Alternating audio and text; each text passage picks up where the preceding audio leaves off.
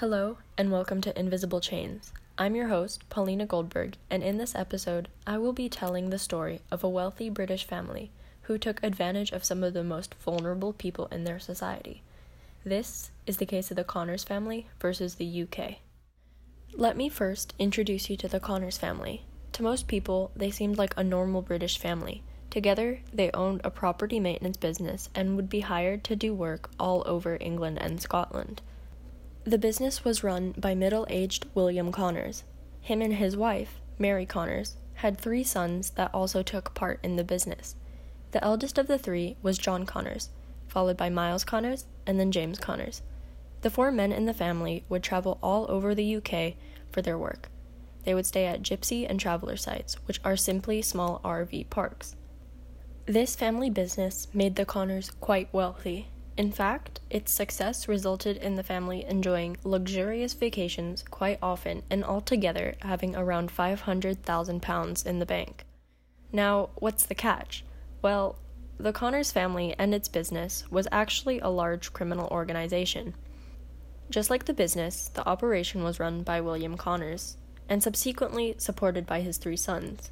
The wife, Mary, was aware of the whole situation, but she took little part in the criminal acts. Now, how was the organization initiated? It was founded on recruiting loyal and hardworking employees. As they would travel around the country for work, the men would look for people on the side of the street. These people would often be homeless, alcoholics, mentally ill, and generally those who are ostracized from the rest of society.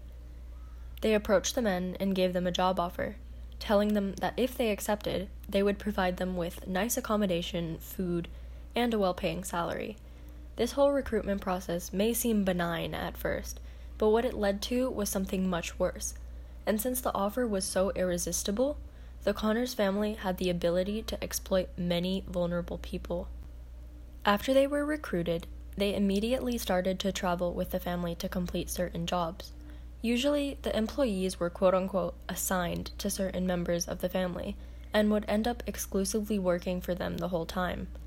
As the family hoped, they were loyal and hardworking, but this was simply because their accommodation and payment was a lot better than returning to a life on the streets. However, unlike what the new workers were promised, they weren't well paid. Despite them working hours upon hours, often without any days off, most workers were only paid a mere 5 to 10 pounds a day. The others received nothing. Some of the workers received state benefits because of their low income status, but even this was taken away from them by the Connors, who collected the money and kept it for themselves. Likewise, their accommodation wasn't all what was promised either. The Connors had put their workers in a small horse box. For those who don't know what a horse box is, it's a vehicle, somewhat like an RV, that is used to transport horses.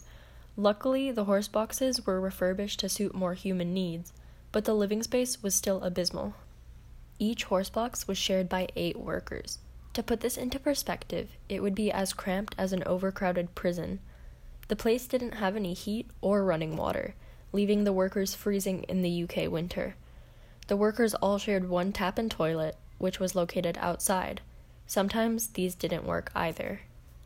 You may think that suffering through inhumane living spaces and unpaid labor is bad enough, but it doesn't stop there.